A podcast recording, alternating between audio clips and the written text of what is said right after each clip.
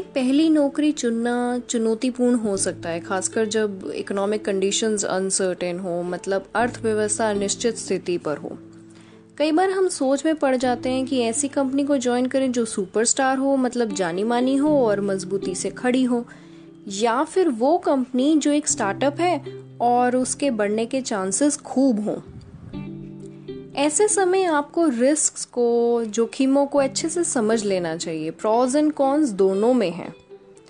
जानी मानी और बड़ी कंपनी में काम करना अधिक स्थिर लगता है, लेकिन आपको अक्सर दफ्तरशाही और ऑफ़िस पॉलिटिक्स का सामना करना पड़ सकता है, जिससे ब्यूरोक्रेसी भी कहते हैं। मान्यता प्राप्त करना, उद्यमशील होना और कंपनी की पोजीशंस में आगे बढ़ना भी कठिन हो सकता है। स्टार्टअप्स की बात करें तो काफ़ी विफल होते भी हम देखते हैं। इसके बावजूद एक छोटी सी फर्म में आपकी जिम्मेवारी अधिक होती है और नए स्किल्स भी सीखते हैं। यहाँ एक और ऑप्शन आपके पास है। Mid of the pack company जो युवाओं और एम्बिशियस लोगों को अवसर देने की ज़्यादा संभावना रखते हैं।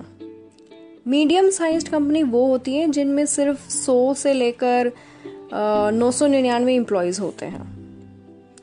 आपके लिए क्या सही है? ये आपकी रिस्क टॉलरेंस यानी जोखिम लेने की काबिलियत और आपकी इनकम की ज़रूरतों पर निर्भर करता है।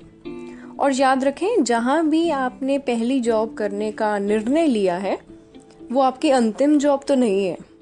है ना? ठीक ना लगे तो आप बदल भी सकते हैं।